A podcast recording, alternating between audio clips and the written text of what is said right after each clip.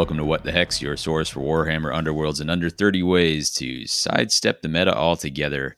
I'm your co-host Davey, and with me, as always, my co-host Phil. How are you doing, Phil? Hey, doing pretty good. Uh, good to hear. Uh, we are coming at you on the 31st of July, um, and that's our context to say that where's that Hexbane, yo? yeah, right. Uh, weeks. I haven't I heard anything. I know.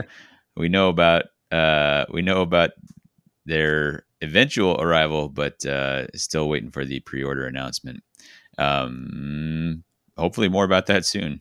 So, yeah, uh, seriously. Today, we're going to talk about uh, some ideas. There was one we were kicking around, and uh, one that was uh, a listener had requested uh, that we we kind of discuss uh, a little bit of the. We, would mentioned in passing, like some of these decks we'd seen that looked like they were um, not even necessarily counter meta, but something outside the meta. Um, so we're going to talk about some of that and some examples uh, where we think it's at, and uh, we'll get there. So uh, before we get to that, though, we got some community shout outs. Uh, Phil, you got anything? Yeah. So I. So it actually goes well with this um, as a topic. So Jacko from uh, the Tabletop Sydney channel, his blog, the Glory Seekers blog, uh, he posted a rundown of his um, claw pack deck and uh, the sort of like super hyper aggro version that he was playing with that, really gunning to try and take out the enemy leader sort of at all costs. Mm-hmm. Um, and it's it's leveraging a lot of really interesting stuff. It's definitely like throwing caution to the wind to try and get that leader kill. So um, I thought it was a cool, cool, different idea, uh, different way to play, and uh, definitely is is one that fits with this sort of sidestepping the meta kind of thing because all out aggro is not something we've seen um, a ton of in the recent past. Yeah, yeah, uh, I got to read it too. I I like uh, I like anything that's uh, trying something different. Sometimes those uh, crazy experiments pay off. So yeah. Uh, we got a final reminder for the next next hex that's coming up on August seventh. It'll be a Sunday. Come up and play with us in Madison. We'll be playing championship format. Uh, we'll have a link in the show notes, or you can just go to themortalrealms.com and uh, navigate to our events, and we'll uh, we'll uh, get you signed up. Um, just five bucks to play should be a good time. Um, I think one other community shout out is uh, the uh, Path to Glory podcast. Is just mm-hmm. had uh, Nick Ramon on. We had him uh, just a couple episodes ago uh, talking ghouls. Um, and uh, they also talk some meta, and so that's a that's another angle to look at this, and so that's kind of a good contextual. Uh, those are some fellows who play an awful lot, so uh, getting Absolutely. a sense of how they how they uh, rate it and such is worthwhile. Um, but that's what's going on with them, Phil. What the hex is going on with you?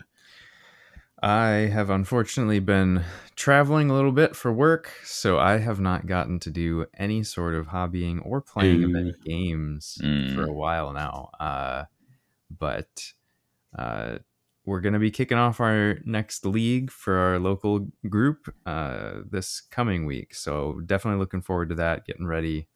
Um, should be a good time.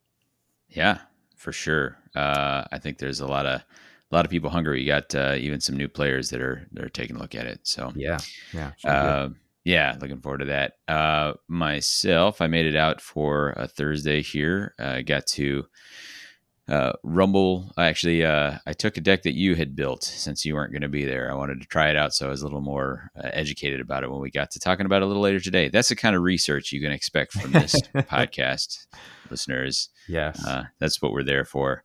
Um, actually, it was just uh, my excuse to play a war band I really like. Uh, but uh, besides that, um, I'm also been uh, teaching my daughter. Her uh, friend knows how to play. Uh, he's come with to a couple of league nights now, and mm-hmm. she yep. is interested in playing. But she's somebody who really wants to have a good grasp of something before she kind of gets out in front of strangers and such. Yeah. Even as welcoming as our as our crew is. Um, and uh, it might be a topic for, at, at some point down the line. It's pretty niche, but uh, uh, there might be something there about uh, kind of how to teach somebody who is just totally you know new. Like she she plays more board games than I think somebody her age uh, often does, but uh, but she doesn't have any miniature background uh, or anything like that, obviously. So um, really trying to start it from scratch so it's not so frustrating. I've kind of uh, taken some tips from actually uh, I, I remember some stuff that Max Bernstein talked about a while ago, and it's been it's been working out and it's been fun. So yeah, nice. Uh, more on that another time, maybe. But yeah.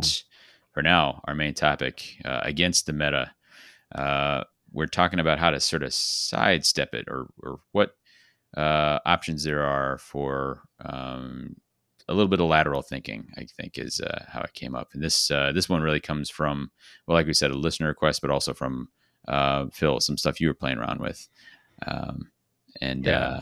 yeah, so it was that was kind of I think we talked a little on the last episode, right? You yeah. you had the spark when you got a little uh, fed up a bit. uh, I think I played into Brian's uh, uh, the Dread Pageant. Dread Pageant. Yeah. Yeah. Played into Dread Pageant, I think, one too many times and got a little sick of the like, all right, who's gonna have the right power card now?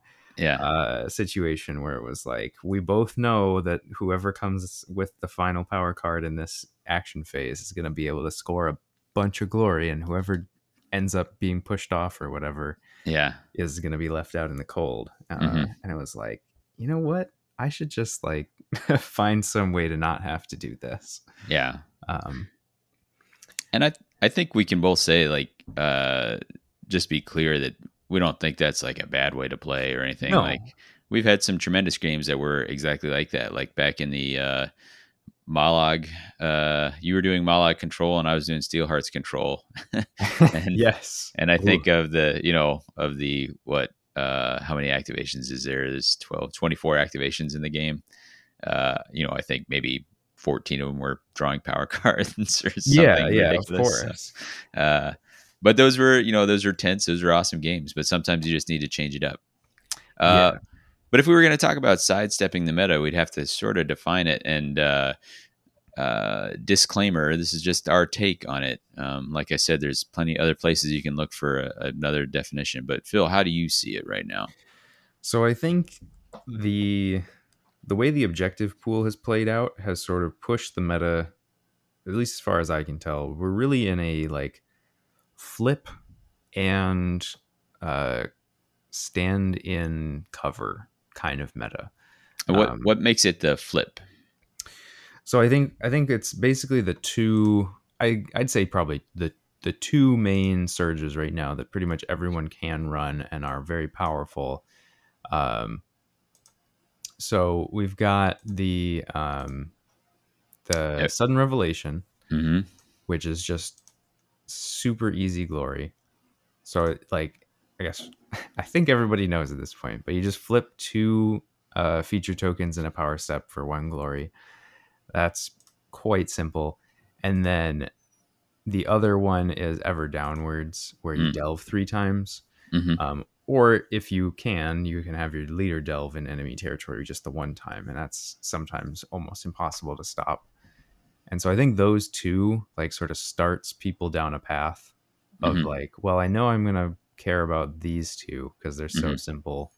So we're flipping anyway. So then maybe I'll even include shadow elimination. So now I have three for flipping. And then, yeah. You know, and then it's like, well, now I'm going to be standing on cover anyway. So maybe I'll include like horrors in the dark. And, you know, it kind of just snowballs into this thing of like, sure, there's this, this sort of set right of surges yeah. that are very simple um and no dice rolling yeah i'd say alternatively to it leading you into something is uh maybe there was already something you wanted to do and just didn't have the help for it until recently True. and now you do so i think i think you have you have two different decks that are kind of frolicking in this meta and I, i'd say it's standing on cover or it's standing on objectives i think there's I think there's some builds sure. that are yep. that are getting a lot of mileage out of standing on objectives, and you can break it down further. Whether you're somebody like Dread Pageant who's going to stand on them in your territory, or uh, or somebody yeah. who's going to stand yep. on them in enemy territory, like uh, like Nick's ghouls, um, yep. make uh, make good headway with.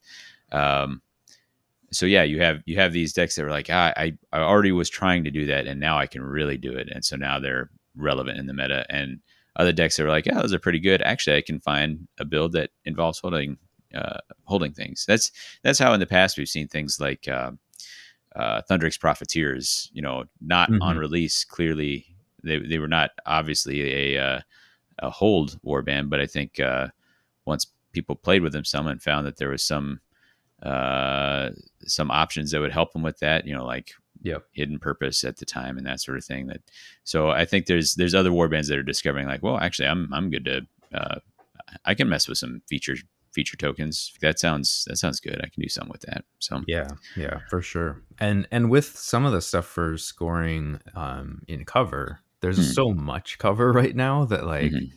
It, it, it becomes almost trivial to have a mm-hmm. couple fighters in cover and because and, it gives the defense boost as well it's like right almost and and synergizes with uh, quite a few cards that are that are out there. Yeah, right? yeah, they're really pushing it right now to be like, if you're in cover, you get this bonus or whatever. So yeah, yeah, um, yeah, it's definitely uh, it's definitely helping a lot of uh, sort of those middle of the road strategies as well. Um, so like control play is really strong right now. Um, there's lots of powerful power cards that can do lots of nice little tricks. Yeah. Um, so things like uh, Shadeborn and Soul Raid are definitely seeing. I mean, I think Soul Raid was already seeing a lot of play, and I think mm-hmm. they are continuing to see a lot of play. Mm-hmm. Um, but yeah, uh, at least that's that's what I have sort of been seeing. I know there's there's some other things. Um, yeah, uh, let, let, me revisit the power cards thing. Like you, you mentioned power cards. You felt like power cards are king right now, and some of these will come down to who's got the right power cards. And again, for more discussion on that, uh, the I'm I'm going to continue to call it uh, sleeve it or heave it. Um, yeah, the sleeve yeah. it or heave it segment. Yeah, uh, they did sure. an adapted one where they they talk about uh, dark inversion. Yes. Um, and this is the one where you can uh, swap to feature tokens that are empty. And so there's a big thing going on right now. Like uh, if if both sides are trying to hold more objectives, then the side that can get that out before the object before the feature tokens are no longer empty uh, is as a as an edge. Yeah. And so yep. is that good or bad for the game? Um, and I think uh, you know I, I won't preempt their discussion. My my only take is that uh, uh, I think particularly for players who've been playing a long time or who are, are pretty good at you, you uh, I think it's important to sort of uh, separate your emotional response to a you know, a bad luck moment. You know, like a, yes. I don't even want to call it a negative player experience, but like you, you know, you you can be disappointed, but there's ways to play through things, and I, I think uh, yeah. I think sometimes people can get like too much attached to the, the the bad feeling they had right in that moment and and think a card is busted yeah. as a result so yeah just because you got dunked on doesn't necessarily mean that it's uh, yeah. bad for the game yeah unless i got dunked on and then it is bad for the game so of course yep uh, but yeah and, and so we, we talk about the different war bands that have kind of seen a step up. You know, uh, Dread Pageant are happy to have more stuff to be, you know, more things to incentivize them for standing on things. And um, whereas the other ones like uh, Gitz or Sepulchral Guard, who had some things that had some natural inclinations to hold, and now that there's uh, ways to get things, and there's there's nuances in all this. Like Gitz uh, the more easy surges, the better they are because the faster they can inspire. Yep.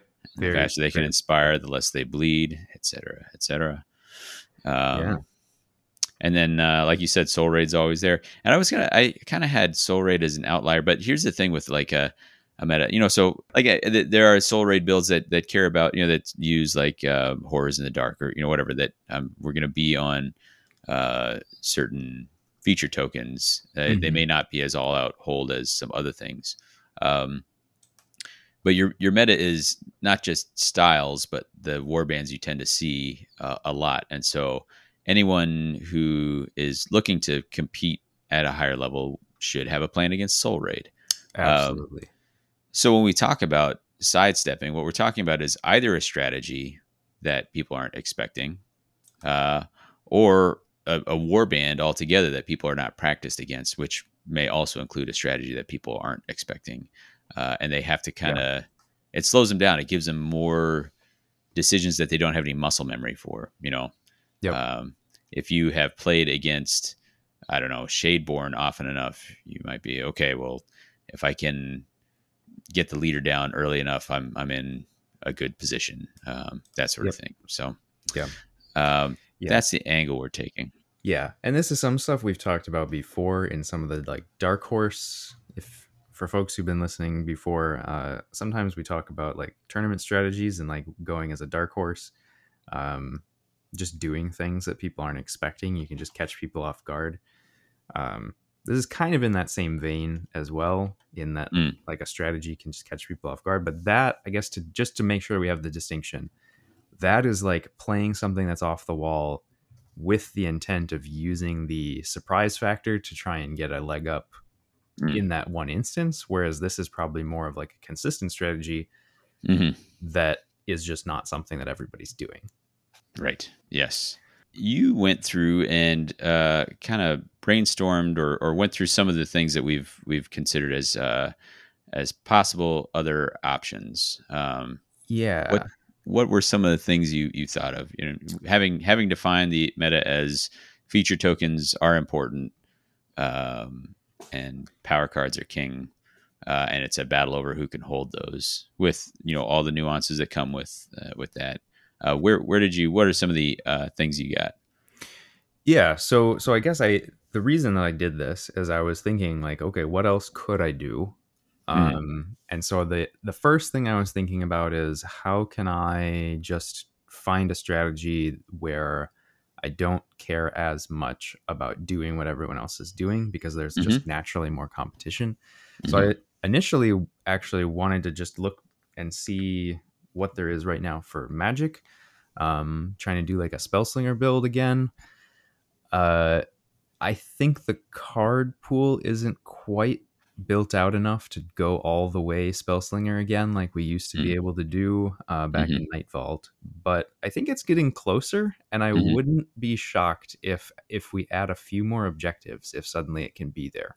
Sure. Um, There's a few pretty fuego spells out there. Yeah. You know, like uh, I think uh, some of my favorites are the Quintox Bubble is real powerful. Yeah. And then yep. uh, Hypnotic Aspect is another distraction esque card uh, and those are few and far between these days. So yeah, yeah, you can get some really interesting stuff going right now. Um, I think the thing that's holding it back, at least from what I could tell, is that you just don't have enough ways to score with it. So right. You can build like, a good power deck, you're saying, but like your think, objective deck think, struggles. Yeah. I think the yeah. power deck is pretty solid, but I think mm-hmm. that the objectives you're like really low glory ceiling, and then it's mm. just kind of like, well, what if the dice don't go my way? Mm-hmm. now what am I looking at doing? Sure. And that's a fair point. Like glory ceiling, I think uh, I undervalued that when I went in. We talked a little bit about it when I when I was talking about uh, going into the vassal brawl. Yeah. Um, I think uh, I think we tend to play with some lower glory ceilings here, so I've been able to uh, get away with it a little bit. Uh, going in there, like if you didn't have if you didn't have great gains in a way to score it, uh, you were probably playing a little bit from behind. Um, mm-hmm. And so, mm-hmm. uh, so part of the meta or is not just you know controlling these feature tokens and we're standing on them, but uh, keeping pace, right? So yeah, yeah. I mean, I don't know what everyone's average is right now, but I feel like it's high teens at least. Um, and if you're playing Gitz, you have a real strong chance of breaking over 20 glory in a game. Mm mm-hmm. because they have their infestation for mm-hmm. 5 mm-hmm. um, so it is something you have to consider. I mean, just because like, hey, this could be a strong strategy, like you still might just get outscored. So right, right. Something to consider. Uh, but so uh, you know, that's a that's an area to watch. Uh, something I noticed when I was looking at those as well is that the um, Grand Alliance cards, I think, are going to make a big difference in who ends up being like the viable Magic users. Sure. Um, Chaos, I think, right now has some decent cards for Magic, but mm. unfortunately, you don't have very many good Chaos casting warbands. So yeah, yeah, uh, that's a, that's another weird like just spot where it's like, man, we just had these shifted a little bit. There's something else there. Yeah, there's uh there's always the Theddra magic build when you need it. Oh yeah, so. uh, you know the classic. or, but I mean, even even along those lines, like uh, you make a good point. You know, it's it it needs to be that complete package, right? Because yep, there uh, you could have uh, you could have a great uh, card, you know, like Zarshia uh, Bittersoul has some well used to be two amazing gambit spells. Uh, now one of them is not so great since things start uh, looking at cover, but mm-hmm. uh, whispers of chaos or something like that that you know pushes somebody and then either damages them or gives them a move token. It's like what? Yeah, it's yeah, uh, yeah. it's bananas good. Uh, but the problem is that you are running it and she's like the the weak point in that warband. You know, so right. she's the part that caves and you're one deep. So uh, that's that's always the issue uh, in there. But yeah. Uh, yeah. It could be you. You need you need the uh, power cards. You need the uh, objective cards, and you need the fighters to support it. And that's a that's a tough, yeah, tough yeah. thing to find. So always tough. Um, since there's so few warbands with more than one caster, you really need somebody who's gonna last if you're gonna play yeah. Magic. So I mean, we we uh, save so few. Is it two? Is it vampires and curse breakers? Yes. is in fact actually just two. Um, yeah. But uh, I mean, it's not to say that some of the f- warbands with a single caster can't do well. Uh, mm. Like, um, you know, Vortemis has pulled his weight in the past, mm-hmm. but it tended to be that if you were gonna do that, you could do it better. Like the card pool just worked better for the other warbands anyway. Yeah. So we'll we'll have to sort of just watch that space, I think. But sure. it was it was something to consider. It felt like maybe there was enough, but I think maybe not quite. If somebody mm. else disagrees, I would love to see a magic build. um, I was trying to look at like what other types of control builds are available. Is there something with like just movement and positioning, mm. not on tokens, but like some of the old ways that we could do movement and positioning stuff? And really, they've pretty much just pruned that out of the game. It exists a little bit. Yeah. I my take on this is that there might be something there. I, I think uh, I believe it's Craig. He's on the Discord. He he talks about a, a Rippa's illusion build that he mm-hmm. uh, played around with. Seems to have had some success with. Um, I think it cares about features a little bit, but not not a yeah, ton. Yeah. But what it's really much yeah, you're you're leaning to the illusions, scoring off the illusions, and uh, uh, as you know, like as soon as you do that, as soon as you're heavy illusion, all of a sudden silver lining becomes a much more reliable score. Mm, yeah. Um, yep. And so it's one that has this uh, this way of scoring that maybe doesn't need the features so bad. But here's here's the thing, like if we reach way back into like season two when we talk about this, when we tried to say that there were three you know main types. There was uh, control, there was hold objective, and there was aggro. And we would say aggro uh, beats hold objective, hold objective beats control, and control beats aggro.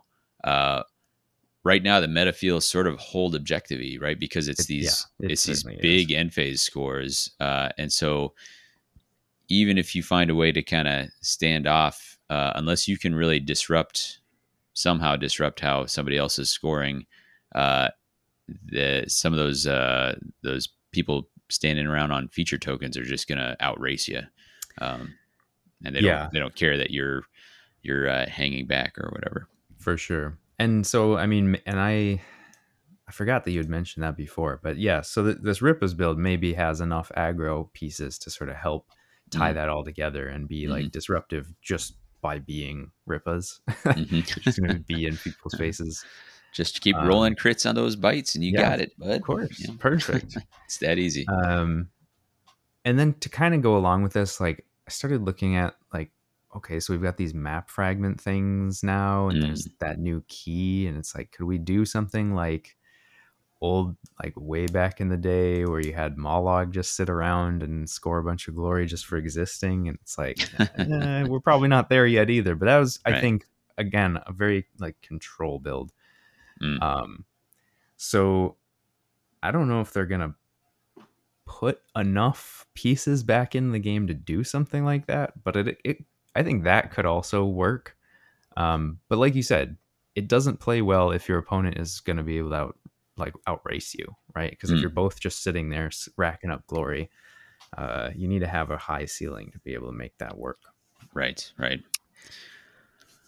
Uh, so ultimately, then that I was like, okay, well, what if we just said aggro? We're just gonna just go stomp face and just not care about anything else, like the really Yeah. old school, just like, hey, Shadespire days, let's just go punch each other. Yeah. Um, and at first, I was just looking at like Hrothgorn and like some of the big punchy warbands, and Mhm. it just didn't feel like there was enough like guaranteed glory in aggro. I was like, man, there's just so much stuff that relies on dice, and this feels Mm. really bad, Mhm. especially against a, a warband. Like in those matchups where you know most of your opponents are going to be scoring a lot in the end phase. Uh, you could again, you could just get outraced if you just can't hit your attacks, and Yeah, that's always and- sort of the risk, right? Right. Um, I I saw some. Uh, what else did I see? I saw uh, Diablerist kind of, uh, and I don't know how far down. He probably got distracted by Gitz again, you know. uh, but uh, I remember hopping on uh, at one point on on Vassal, and noticing, oh, he's playing Cunning Crew. Like I, I've been messing with them. Like, what's going on here? And uh, I think he was maybe thinking he was some some same thoughts uh, as you are here. Were like, what if I do aggro and then load in some stuff that doesn't, you know, that that makes dice very reliable or doesn't even need them. So uh, in that example, Cunning Crew, this was a kind of Crew that didn't really care about feature tokens Mhm. um, didn't want to stand on them, didn't want to give up, uh, you know, some of those pings or anything. But they have those like, hey, were you? Did you make an attack with two supports? Cool, you scored a surge. Yeah, Uh, something to do. So it doesn't matter what the dice showed, you just got it. yeah, Um, and Cunning Crew does have a lot of crazy positioning tricks. Um, so uh, especially Yeah. if you're Chad and you're really good at it. Uh, uh, and so you know stuff like um, what impending doom, where where two people are next to somebody. So uh, I, I was like, oh, okay, I, I get it. You know, uh, I don't know how much success he found with it, but that was that was that idea of like, how can I how can I do aggro that sidesteps some of the ways that we're seeing play, but also get reliable glory. Uh, you didn't look at Cunning Crew though. What did you look at? I did not. I I went. I dug. I dug as deep as you can. I went uh, all the way back to the bottom of the well. so deep, yeah. uh, and dug out the old reavers. Bottom of the blood-filled well. There they Yeah, are. There Yeah. they are. They they never they never.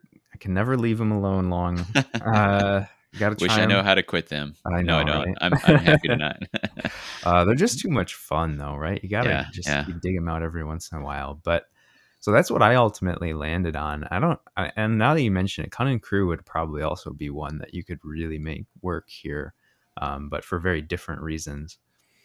Um, but yeah, so the the main thing that I noticed with Reavers is that you have ridiculously reliable end phase glory Mm. um, because you can score glory for being dead, uh, which basically nobody else can do.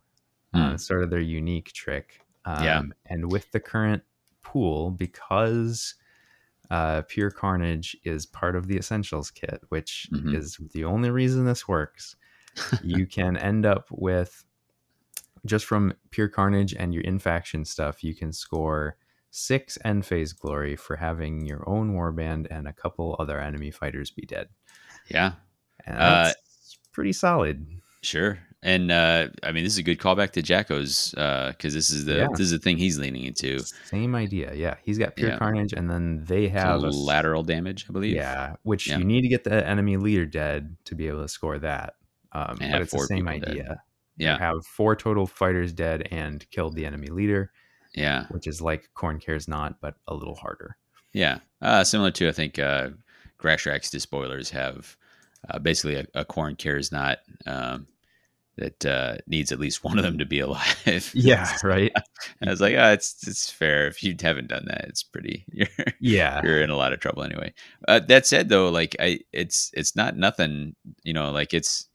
Uh, I think as we've found with this, like sometimes you are just all dead, and.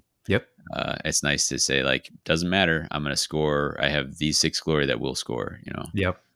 Uh, there have been many games where I've known that I have it just because I could make sure my own fighters were dead, which feels weird.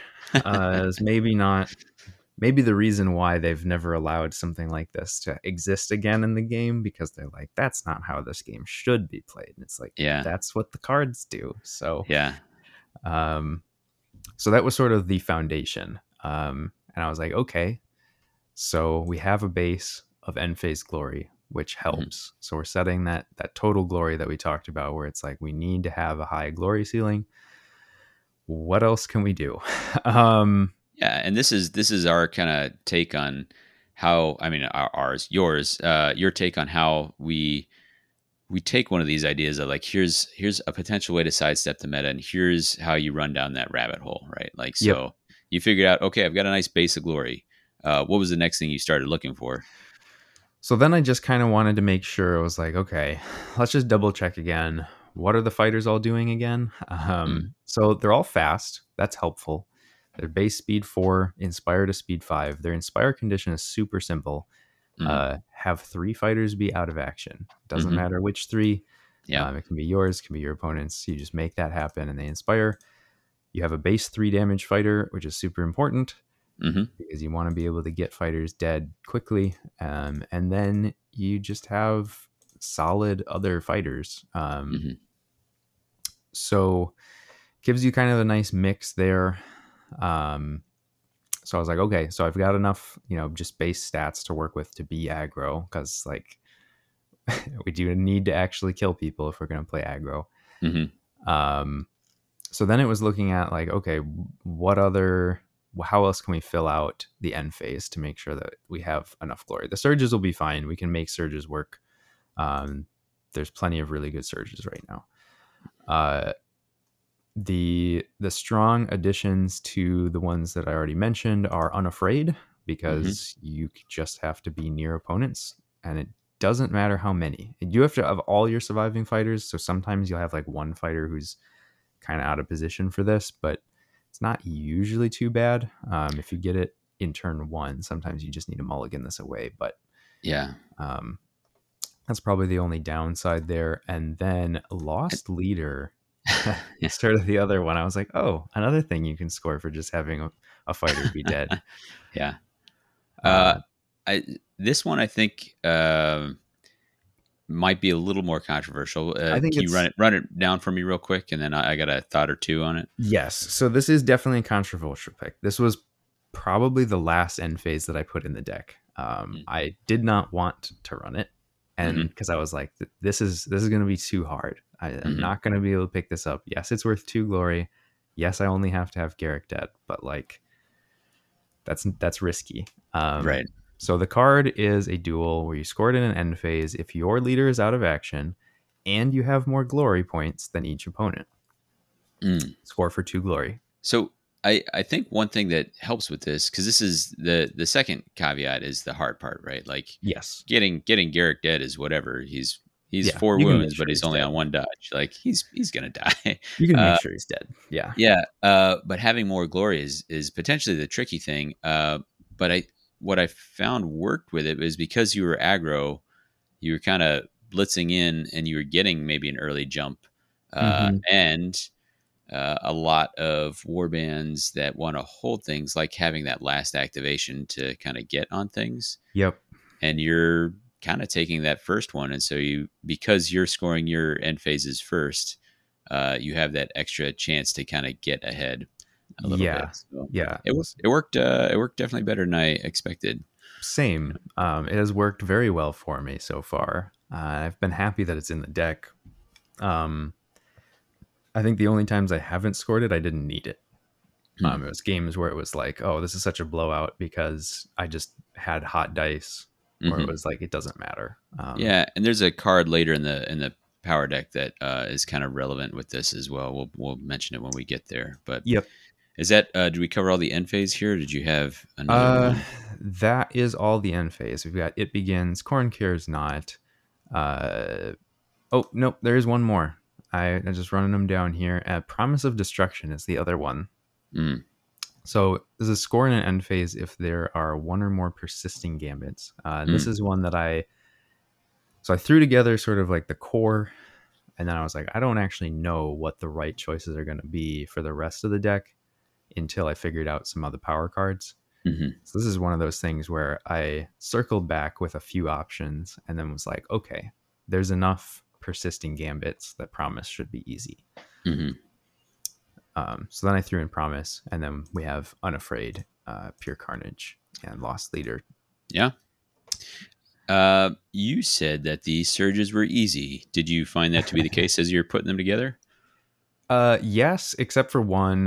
Um, Yeah. and I and I have a, a thought in mind for what to switch out for it, but right now, uh, the the first few choices are pretty easy. So blood for the blood god, which is the in faction, just super simple. Make three charges in a round.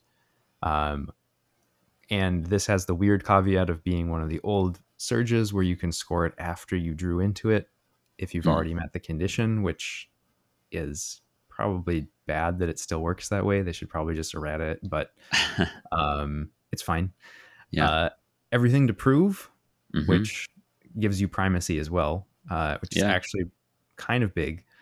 Um, As in, it introduces primacy into play into the deck. here. Yes, is the only primacy Uh-huh. card currently in the deck, which then gives you a potential three additional glory to score.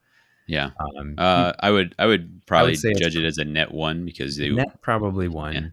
yeah. Um, but if you can make sure that you take it back, uh, sure. Sometimes it's it's just like giving yourself extra end phase glory. And everything to prove is a little bit on theme here, where you will often score Yep. one from losing somebody. So, Yeah, there'll even be times where uh, I will purposefully put somebody out, sort of lamb to slaughter situation, to be like, look at look at this Arnulf, look at this Targor. Don't you want to Yeah. hit this Targor? Because he's um, yeah, they're they're so easy to take out, but uh, seed glory can be pretty important at the beginning of the game. Mhm. Um, so throwing them away is perfectly viable. Uh, then branching fate. Um, You have plenty of ways to add dice, uh, plenty of ways to get rerolls. So branching fate ends up being fairly reliable. Uh, you don't know exactly when it's going to come up, but it comes up pretty frequently. sure. And then contest of equals, similar idea. It's just kind of going to happen. And then reckless swing, which you can guarantee will come up in a lot of matchups. Um, Mhm. Three fighter warbands, it's tough, Mm. but you don't see a ton of those right now. So I figured it was worth the gamble. Um, Yeah. If you have one surge that's sort of out of reach, that's not the end of the world. Sure. Sure. Did you talk then- about let the blood flow? Yeah. So so then the last one is let the blood flow, which is not reliable at all, but is No. greedy and felt like an interesting thing to try. Um, I will say it has been quite difficult. Um, for folks who don't know, let the blood flow is a Reavers specific surge. Uh, it- you will score it immediately if three or more of your fighters have made successful attack actions in a phase it's a big ask um, but you do get two glory out of it and it is also one that you can score after drawing the Mm. card uh, so sort of double dipping in that sense um, Yeah, what I what I found is that the challenge is that in the first round, uh, any at you, it's tough to find an accuracy boost from upgrades because you got to get Yep. the seed glory.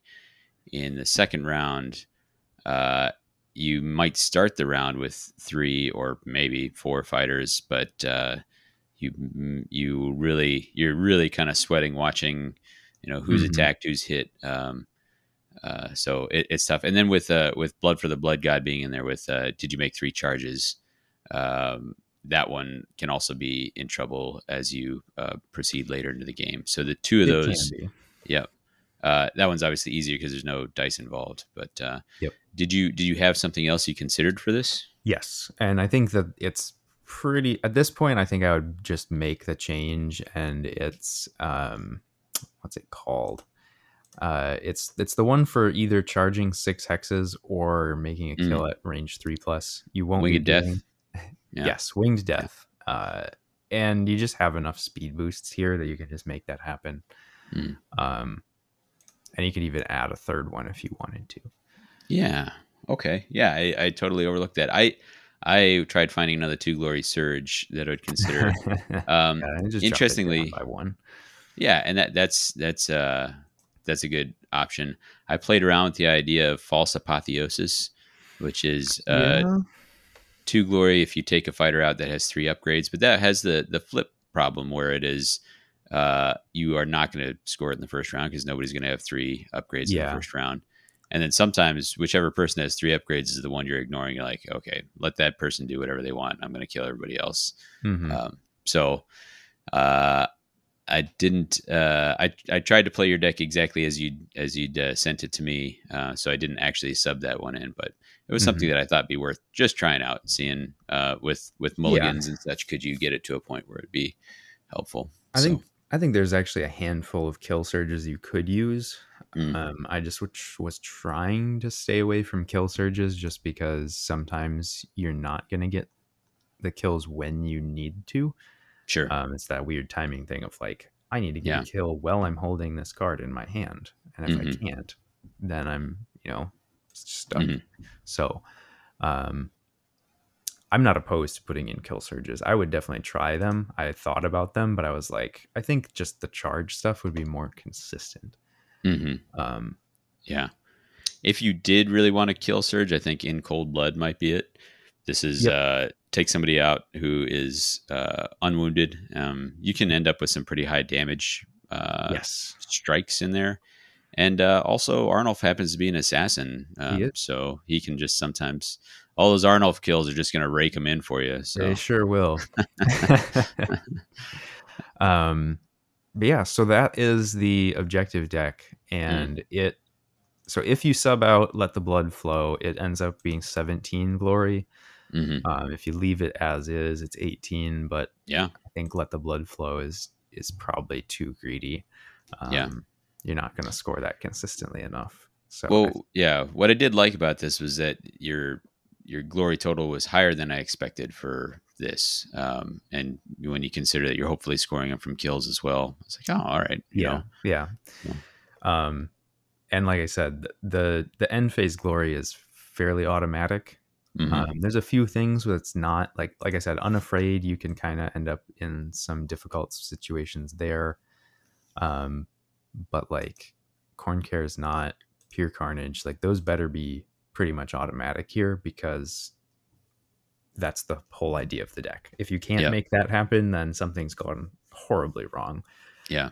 um, or I guess maybe very well. Like I guess if you just wipe your opponent off the board in turn one or something, like theoretically, that's possible. But um, usually then you're also ahead anyway. Yeah. Um, well, then how did you make this plan happen? What does the power power deck look like? Yeah. So started out with like making sure we have the good stuff from the Reavers. So they're, I think they basically have three, and technically there's a fourth that I don't include. Um, it's just one. There's like they have a draw card. Um, Mm. You get a kill, you can draw two power cards, which is pretty Mm. great. Um, but I think Dark Sacrifice is more reliable right now. This is But- one of yours that I get to. Yep. Yeah. Yeah. But so I included Blood Offering, which is you deal one damage to one of your fighters so that they can get plus two dice in the next attack action. hmm Um, so one, you just need accuracy boosts. Plus two dice is really good. hmm And then uh, this has the side effect of well, one, you can kill your own fighters with it if you really have to. Um, Right, Right. See, there's actually a couple of different things in here that let you do that. Yeah. And then uh, it also means that the fighter that you use this on can't give away primacy. Yes. Yeah. uh, Um, I tried my cunning crew against you, and I found exactly this problem where I was like, we were pretty tight, and I was like, I should really try and steal primacy back. And I'm looking at the board, I'm like, actually don't have that many options. He's got a lot of wounded dudes out there. Yeah. Like, ah, so it, it made my decisions more difficult. Yeah. Um, and in a lot of the cases with like one and three wound fighters, or, Hmm. well, two and three wound fighters, uh, having them suffer one damage basically is like there's no difference. If they get Hmm. hit, they're probably dead anyway. Hmm. Um, and so it's like, well, I'd rather that I be more accurate and not give up primacy than try and ha- keep an extra wound. hmm Um, and then you have Fueled by Slaughter. So this card is ridiculous. Yeah, this is the card that uh, hasn't always been like an auto include, but um, it it this is the uh, reaction after any fighter is killed, so friendly or enemy, uh, and it can be from an attack action or a ploy that takes a fighter out of action. Then a friendly fighter can make an attack action. Yeah. Uh, and this is one of those cards that kind of bends the board state. Um, it had an unexpected synergy when I tried it out with uh, Reckless Swing because Yeah. I charge into a position to score Reckless Swing.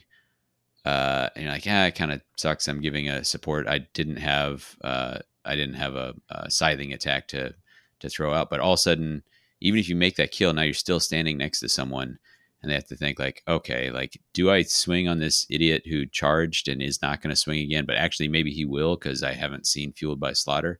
Um, I Yeah. this is this is one of those cards that is uh, hurts my brain to play against. Uh, and if you can if you can get some uh, other cards to complement it, which you have, like there's the there's the rogue play of like, well, Arnulf is staggering on on one health. Uh, maybe I'll just blood offering him uh, I- and use that to trigger Yeah. fueled by slaughter to have Saek chop somebody in half. Yeah, it's uh there's some really interesting plays here. The the other crazy thing is that it doesn't have a range restriction on this. Mm, Um so if you have attacks with reach, you can do some weird stuff where you're like Yeah. not even standing adjacent and suddenly you're throwing axes at people. yeah. Yep. Uh, they would I don't think they would print this card right now uh into the game. It's probably not something that you would ever see again, but I think the Reavers kind of need it, so uh, I think it's okay for them. Sure. Um, and like you said, it's it's powerful. So it was like, yep, this has to go in. Extra attacks out of sequence are going to be really powerful. Um, and while I don't care so much about how many wounds my fighters have, sometimes making sure that you aren't going to lose a fighter in a round in a, or in the next activation is really important. Hmm. And so Insensate is one card that I've always run with Reavers Mm, because you can make very reckless charges and then guarantee that your fighter doesn't die right away. right. Yeah. Uh, it's it's one of those cards. So they we were talking about this the last uh, local play night, where I think in this deck this card doesn't explicitly help your win condition, and so you have to look at it really hard. It is Yeah. a great card, inarguably a great card. Yep. Uh, but a card being great is not reason enough. Like if I put every card that was great that I could into a deck, I'd have a 50 power card deck, right? Yeah. Yep. Um, and so this is a card I've looked at a few times uh, as we've kind of passed this uh, deck back and forth um, to say like, okay, is this? I know it's really good. Is it helping me do this? And I think it might be just good enough that that it does. But uh, So um, yeah, go ahead. so the main the main reasoning for having it is it sets up uh future things for like fueled by slaughter hmm or it can if i'm expecting a charge into a Saek who hasn't gotten to go yet hmm um, it can be a way to make sure that i get to make a big swing Yeah. um, later in the round Yeah. uh, i don't really use it to save like just to be like i don't want to lose any fighters because i definitely want to lose fighters it's just a timing thing so i'll Yeah. only use it very sparingly Yeah. um, and usually either after I've done something stupid like charged into the midst of three or four fighters, or uh, when I'm trying to set up a future attack. Right. Um, Um, making those charges. How are you? How are you getting up there? yeah, so we got a couple different ways. Um, the first one that I included was Reckless Rush, hmm uh, which this was some who who called out in the Discord that this was like a sneaky. This was from the episode that we did for like underrated cards. Yep. I don't remember. I'm sorry, I don't remember who uh, called it out, but I was like, that is definitely interesting. Uh, and so then I was looking at this for these fighters, and I was like, they're base speed four. So you play this, they're speed eight, That is nuts. and if they're inspired, they're speed ten. And I was like, you can get anywhere on the board with this, and it deals a damage to your fighter. So again, you can like set up the fighter to go charge off onto somebody and not give up the primacy if they're in there. hmm Um, and like if if you need to go kill a specific fighter, like a leader or something, you can just use this to be like nowhere is safe. Yeah. Um, so that was the first one that I included because it seemed really powerful. And Mhm. then I included Outrun Death. Uh, one because it's plus two move, but then also because it's a persisting gambit and it can make you a quarry, which every so often will help with everything to prove. I think I've Mhm. only scored everything to prove this way one time, but like at least it's there as an option. Uh, but the plus two move on a gambit is nice. Um, pushing up to either speed six or speed seven um, usually gets you where you want to go. Um, and then the other option is actually one that I intended to change out and haven't done yet, but is barging forward. Um, this is a theoretical push two on average because you're scattering five. Mhm. Um, in practice, it's never worked out quite that well. Um, it's usually just like a push one. Mm. Uh, and I've never actually gotten to use it with Karsus just because in the games where I've drawn it, he ended up dead too early. Mm. Um, but there's the chance Because- of using it to deal one damage because he's a brawler. yes. Yeah. Um, so that sort of was just like a hey, this is just an extra thing. I was thinking that like, well, on average it should be push two, so that should be pretty good. But like, it's so just random that you just can't rely on it. Um, so I was thinking either membranous wings as another option or uh, a different push card, probably a multi push card. But I think membranous wings probably works best, especially for switching out to um, winged death. Mm. But that way we have three ways to help the charges get better. Mhm. Um, already mentioned Dark Sacrifice is just in there for the extra card draw. Mhm. Um, and then another piece to help with charges, just to be more efficient, is Mighty Swing. Mm. Um, yes. which anybody who's been on the receiving end of a Saek Mighty Swing knows Yeah. why this is scary. Yeah. It plays nicely with Reckless Swing. Uh, it actually works with this upgrade that Frenzy. It's one of their few faction upgrades that you take. Yep. Because uh, if it's part of a charge, every attack in that scything attack uh, is is affected by Frenzy. Yeah, plus Um, one dice. that's- So yeah.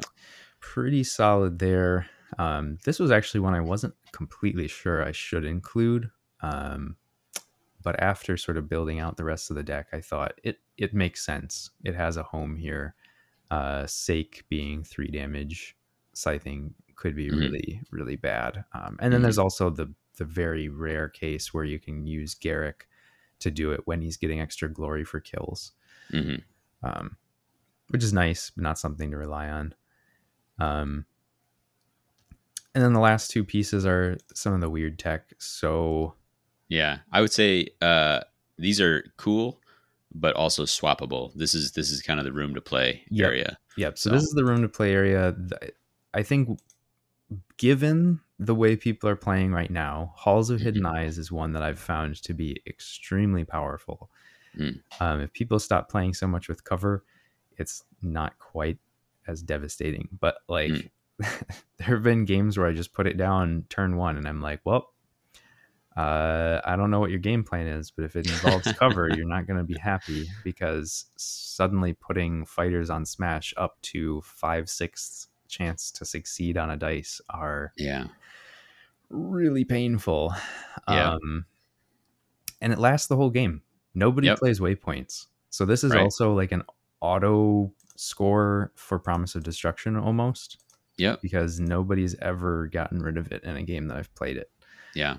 Um, Be interesting to see if we if we get any more domains that we're interested in down the line. Here. Yeah, yeah. I think if, if there is another powerful waypoint, this probably becomes a less viable strategy. But as of Mm. right now, like it's basically daring people to stand on cover because if they do, my attacks almost always are going to succeed, hmm um, which is crazy to think about.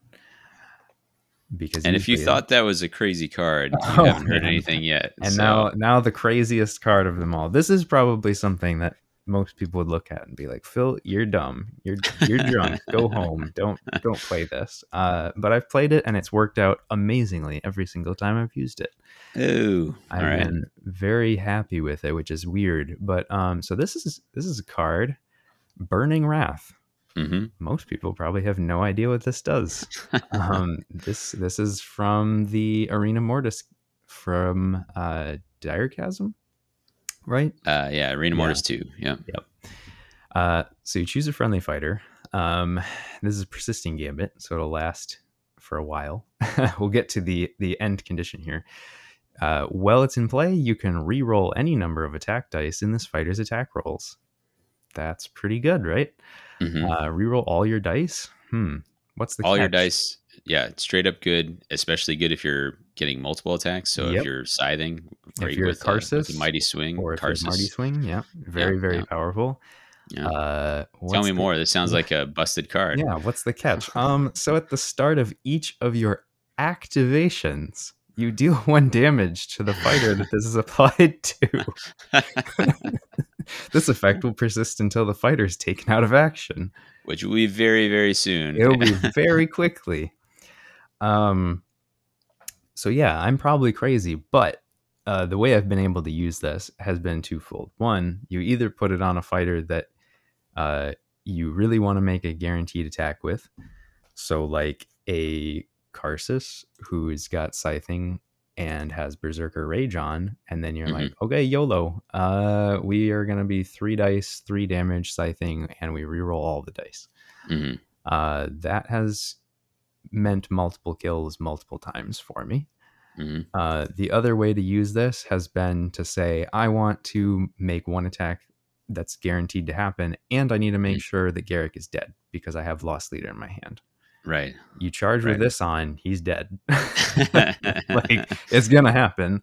yeah. Um, so that's been useful. And then a, Yeah. a cute trick that I've pulled off one time is that you use it on the final activation of a round, hmm and then you take the first activation of the next round, and you get to get two charges off with it, Oh, yeah. Sure. uh, which felt great when I got to do it. Um, I don't think it's going to come up all that much, hmm but I I don't know. It's I've never missed an attack while it's on because you're Mhm. re-rolling all your dice, and when I need to kill a fighter, I can make sure it happens. So it's just Mhm. fit the deck for right now. Um, I think there are probably other cards that would be safer to use, but it felt Mhm. fun, and I was like, let's try it out. And it's I mean, there's where- there's hardly any other deck that you're going to include this in. oh so, no, like, you would you never, gotta you gotta give it a rip in the in the one that it'll take. you will never play this anywhere else. Yeah, and some other mini synergies is you can use it to trigger fueled by slaughter. You know, so uh, use it to kill off Arnulf at the and so it happened at the start of your activation. React with fueled by slaughter, take a chap with Saek, and then go charge with Saek if he hasn't gone yet. Or you know, like you can Yep. you can kill off a little fighter to get two high quality attacks essentially in this one activation. Yeah. Um, yeah, the uh, yeah, pretty pretty nuts. Um, and, and then uh, there's there's more uh, there's more primacy denial in there. there is. I mean, So- yeah, but like at that point you're kind of just like yeah Sure, this, this sure, sure. nuts um, Yeah. you're not you're not doing smart things playing this but it you know sometimes it works out Mhm. uh, you can just be crazy enough um and yeah and then so the upgrades are mostly just standard stat boosts we're Yeah. in Be- before we get into this, we talked about some of the some of the gambits that you know were potential swaps. yeah Uh, I will say when you first sent this to me, I took a look at it, and then a few hours later, when I woke up on the floor, uh, I I uh, I counted up the number of pushes again and came up with one barging forward. Yep. And I was like, my god, uh, it is interesting. You know, those pushes are in there for positioning. Um, and you are kind of leaning on speed boosts to do that for you instead yes um, and and a little bit of other stuff. You got uh, an extra range weapon over here, but uh, anyway, carry on. So your upgrades here. We already talked about frenzy. It's in there. It's plus one damage yep. on charges. Works with scything. That's great. Yep. Uh, and then the other one that is probably should be cut, but I felt like had a, enough of a place is Grizzly Trophy. Mhm. Um, this is for folks who uh, weren't around at this time. This was of the uh, age of let's give extra glory for kills if you've upgraded a fighter with one of these things. Mhm. Um, so both Khorne War bands had one. There was Book of Offerings and Trophy Belt. Mhm. and they've since realized that these things are busted uh, if they're universal. Um, Yeah. The infaction ones are fine. Yeah. Um, but if you're playing against large warbands, so things like ghouls, uh, Gitz, and Sepulchral Guard, this can cause games to get way out of hand. Mm. Um, one or two kills with this on suddenly is an extra two or three glory, Mhm. and that's a really big deal. Yeah. Um, so it has a place. I don't know that it's always gonna need to be here, but I'd like to have it as sort of that option. Um, and then uh, there's there's a lot of damage boosts. So Savage Strength, Great Strength, Berserker Rage, which is also an accuracy boost. Mhm. Um, and then there's weapons that are effectively just there to be damage boosts for Targor and Arnulf. Mhm. The Soul Tooth Dagger, and then the Wicked Lash, which is sort of a weird one. Um, Yeah. I like both those because Soul Tooth Dagger, it's three dice, so it helps with, uh, it gets a reroll, which helps with Branching Fate. Yep. Um, or digging for those crits or whatever. Uh, and Wicked Lash was surprisingly good. Um, and uh, tell me how you ended up with that in there. Honestly, I landed on this one because I have so many things in the deck that hurt my own fighters. Exactly. So I was like, hey, this is a reach to effectively three fury, two damage attack. And sometimes it will be four fury for three damage Yeah. because the opponent has already taken some damage. Yeah. Um, and the reach two ended up being a really big thing to push it over the edge. Yeah. Uh, but you can pretty much guarantee it's always going to be at least the three fury two damage. And since it's three fury two damage with reach two, it's really good. Yeah. Um, I've had some crazy plays with this with Fueled by Slaughter. Um, Mhm. Because standing in the middle of a group of fighters with reach two means you have reach on a lot of people. Yeah. And if anybody dies, all of a sudden you're just like, and I'll whip somebody else. Yeah. Um, I really like this one. I think it'll be hard to replace when we hit rotation. Sure. Uh, but I think it's pretty good. Um, and since it's reach two, you do get the damage boosts from all of everything except Berserker Rage. Berserker Rage only works on range one. yeah. Um, The um, the while we're on the subject of weapons, if you were to try this deck and uh, try to keep let the blood flow in, uh, that's that three successful attack or three different fighters making a successful attack. I think I think in that case you probably take a hard look at uh, something like Phantom Fists, yes. so that uh, you can get a quality attack with the stagger to help other people in early. Um, so. Uh, that's one I'd, I'd really consider finding room for if you were a player that wanted to try the uh, let the blood flow. Yes, and I Um, think that if you really wanted to lean in that direction as well, and if you were going to have illusions, there's also the chaos uh, surge for making an attack with an illusion, Oh, that's right. um, which is a nice one. It was actually one I looked at early, but I was like, you need to run at least three illusions to do that. Yeah, I wasn't yeah. committed to running them, but hmm um, is pretty solid. So it is something to consider. Mm. Um, so that's that's actually most of the upgrades. Uh, most of it's pretty bare bones. Like you're just trying to be deadly. Um, Yep. The other pieces that are here, there's driven by envy. Yep. Um, Listen to Nick on that one. yeah, yeah, Yeah. and it's been good. Um, Yeah. plus one move by itself is nice because these guys are already pretty fast. So just being a little faster is enough. Uh, and being able to go after a leader can sometimes be a big deal, especially if you can load up like Saek with this. So he's going Mhm. in early as three smash, three damage, cleave. Yeah. Um, can be pretty nice. Yeah. And then uh, the last two, uh, so there's gifted bulk, just because sometimes you do want to make a fighter last a little bit longer, and it's free. Um, Mhm. 'cause at some point you'll get a kill. You just slap this on uh, one of your three wound fighters. I think that's usually where I've seen it be useful. Hmm Um, is when I care about Saek or um, Karsus looking like Mhm. they're probably going to go down. So I'll just Mhm. make them four wounds so they don't get one shot. Mhm. And then Screaming Demise is the last one. Um, just This is, because, uh, React to an attack action, taking your fighter out and throw a charge on somebody. yeah, Yes. because Okay. throwing a charge token on someone can be really tough and it makes your opponent have to think really hard about whether they can commit to killing the fighter who has this on them. Mm. Um, this is another one I'm I'm like on the fence about, but it's been psychologically useful. I don't think it's actually come up because nobody's killed them. well, Um, you know, you never know what uh, decisions you forced, but I think this falls into that same category as in sense that where you're looking at it, you're saying like this doesn't technically play into my main strategy here. yeah, Um, it's just a really good card for a warband that expects to have fighters die.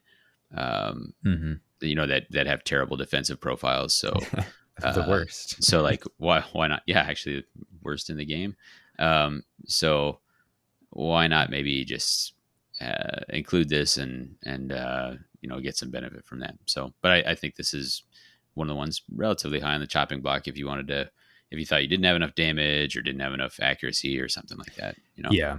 Yeah, and and something I've I've even started looking at was like, okay, how many of these cards would rotate if rotation happened today?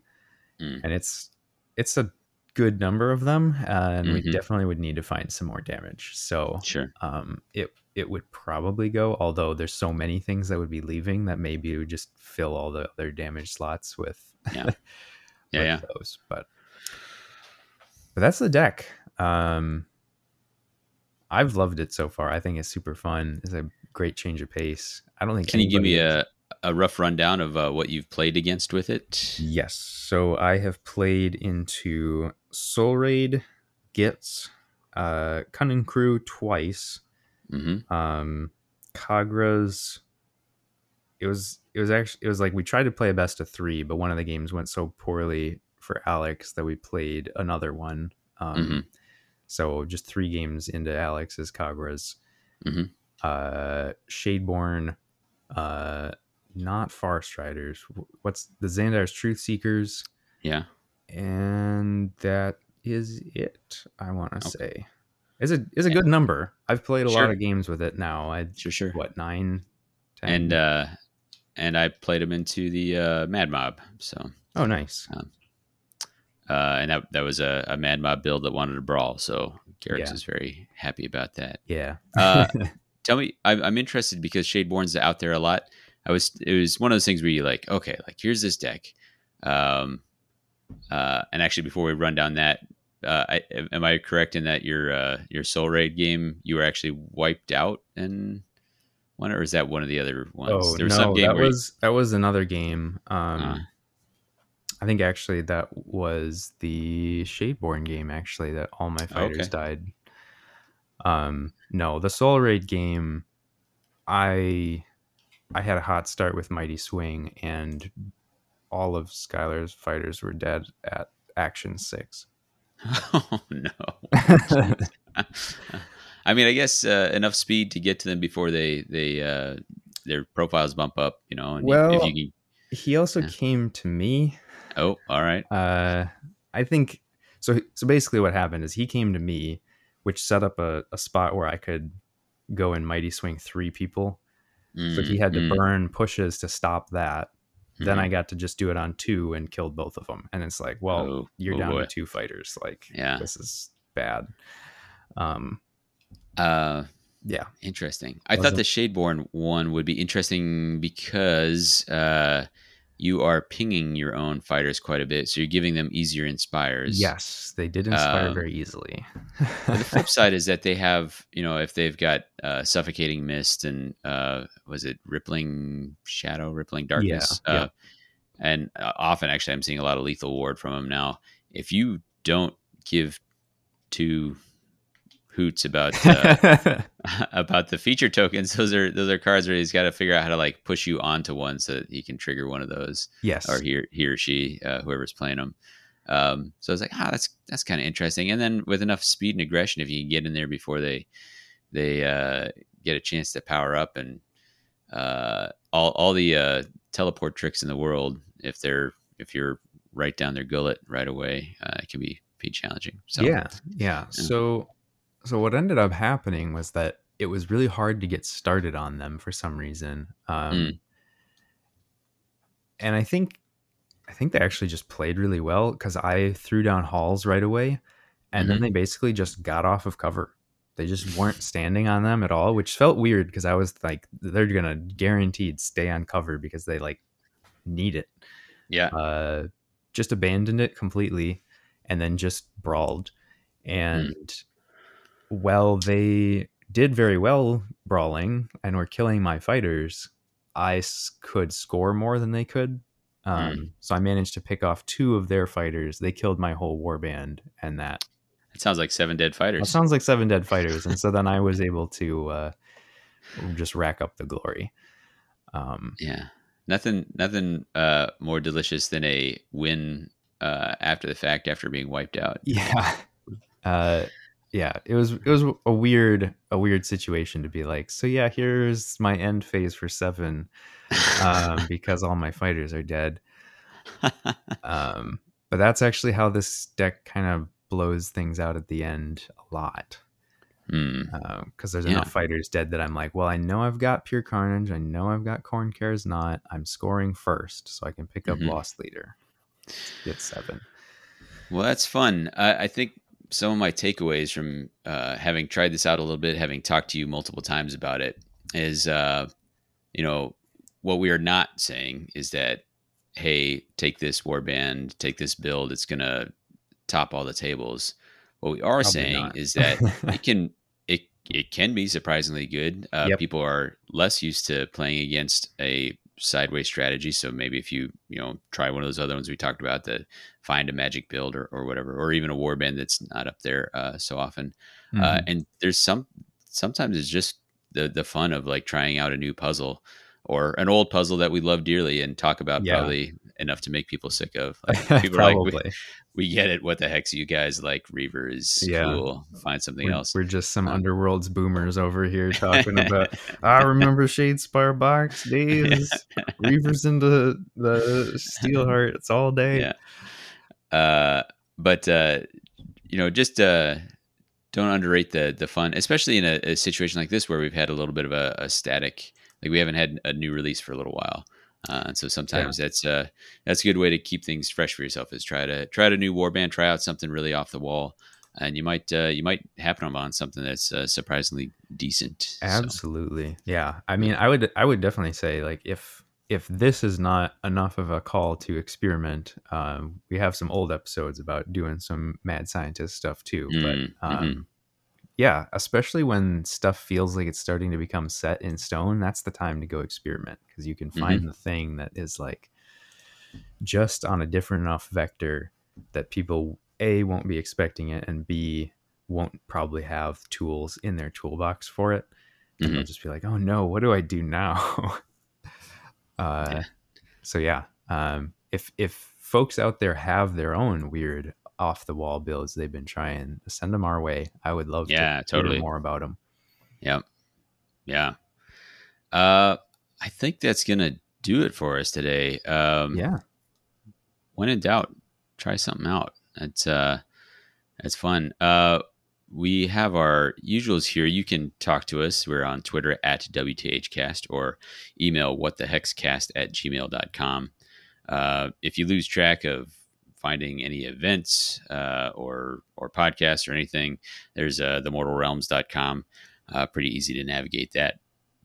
We also thank that uh, that network for having us on there, um, letting us uh, be part of that cool crew.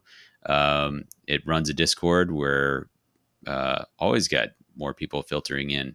Um, I'm surprised. Yeah. Uh, it's one of these things where you know I've been playing these games long enough that you feel like yeah I just kind of know about what's out there.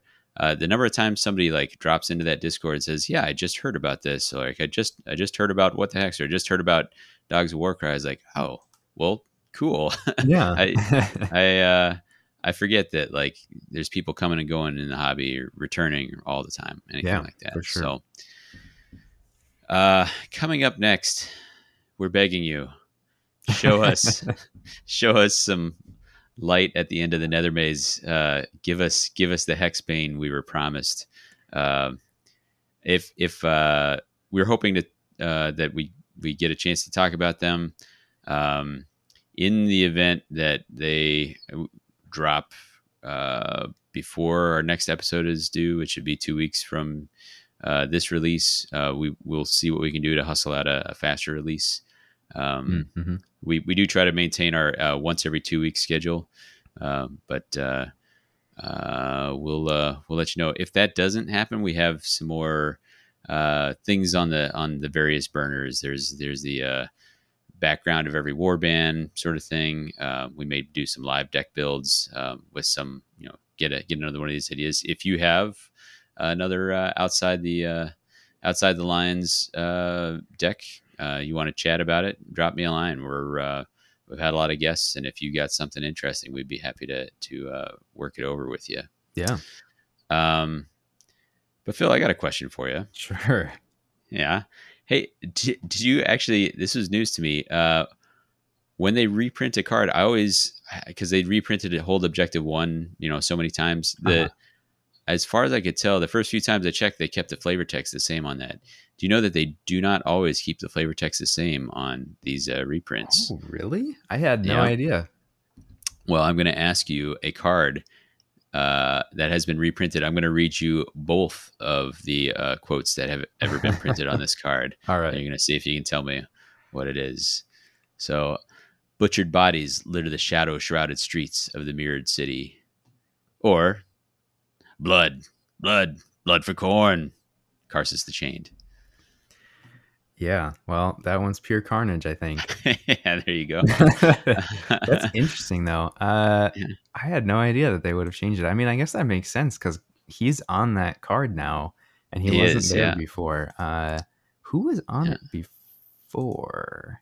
Uh, you used to have um, the uh, Iron Skulls boys, Gurzag. Mm, yeah. One of, uh, I think it might actually be a bone cutter uh, looking at it, but Oh, it's, it's a little hard to tell. So, um, There's a warp Yeah. I haven't played in a while. yep. Uh, yeah, I, it was a thing where I looked at that card and I was like, "Oh, that's funny. I, I don't remember Karsus being quoted on this thing, is isn't it?" I don't remember being on the original art. I remember being kind of tickled that he was on the reprint. Wouldn't it be funny if he was just always quoted and he just finally yeah. fought his way to the to the front of the uh, the screenshot to to get in there? And so then I went looking. I was like, "Oh, you know what? He wasn't.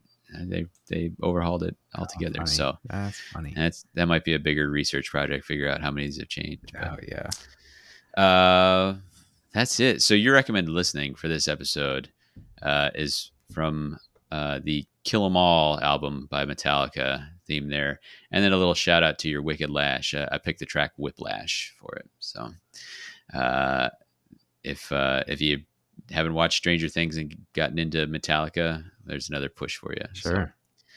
uh, that'll do it for what the hex. I've been Davy. And this is Phil.